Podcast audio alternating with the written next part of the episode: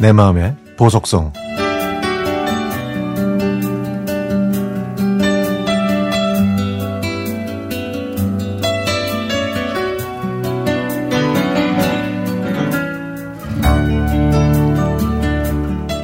저에겐 삼촌이 네 분이나 계셨지만 그 중에 세 분이 근위축증을 앓으셨습니다. 첫째 삼촌은 늘 앉아만 계셨는데요. 걸을 수가 없어서 제가 방학 때 놀러 가면 늘 저에게 담배 심부름을 시키셨죠.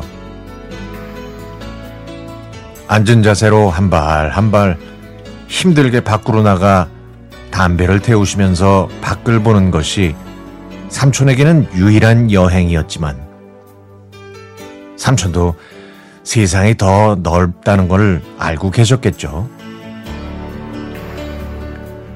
둘째 삼촌은 항상 앉아서 묵주를 엮고 있었습니다. 저는 책상 위에서 하면 더 편할 텐데 왜 그렇게 안 하시는지 궁금했지만 나중에 알았습니다. 둘째 삼촌은 책상 위에 손을 올리는 것도 힘들어서 바닥에 종이를 깔고 묵주를 만드셨다는 걸요. 그런데 막내 삼촌은 기억납니다. 걷는 모습을 보았던 유일한 삼촌이었으니까요. 제가 초등학교 저학년 때 막내 삼촌의 걷는 모습은 보통 사람들과 많이 달랐습니다. 그래도 여름방학 때 시골에 가면 막내 삼촌과 함께 개울에서 물고기를 잡았던 기억이 생생하네요. 하지만 그 기억을 마지막으로 막내 삼촌이 걷는 모습을 볼 수가 없었습니다.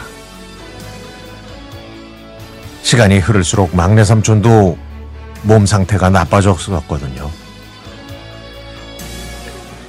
몸이 아프셨던 삼촌들이 한 분 한 분 저희 곁을 떠나셨고 2주 전에는 막내 삼촌까지 돌아가셨습니다. 엄마는 막내 삼촌의 쓸쓸한 영정 사진을 보면서 울음을 멈추지 못하셨습니다. 엄마의 마음이 얼마나 아프셨을까요? 엄마는 어린 자식 셋이 방에서만 기어다니는 모습을 보셔야 했던 외할머니가 불쌍하다고 하시면서 한없이 눈물을 흘리셨죠. 저도 결혼하고 아이를 키우고 나서야 외할머니와 엄마의 마음을 뒤늦게 이해할 수 있었습니다. 삼촌들은 좋은 구경 한번 해보지 못하고 네모진 방에서 사는 것만이 인생의 전부였습니다. 갖고 싶은 것, 가고 싶은 곳, 그 흔한 사랑까지. 우리가 누릴 수 있는 사소한 것까지도 삼촌들은 해볼 수가 없었고, 혼자 할 수도 없었습니다. 누군가에게 부탁을 해야만 하는 삶에서 삼촌들은 참는 법, 이해하는 법, 나 스스로를 진정시키는 법, 살기 위해서 견디는 방법들을 터득하셨죠. 장례 미사 때 신부님은 삼촌에게 마지막으로 하고 싶은 말을 하라고 하셨는데요. 저희 가족 모두 마음을 써주지 못한 미안함을 얘기했지만 그건 자기 스스로를 위한 위로나 합리화처럼 느껴졌습니다.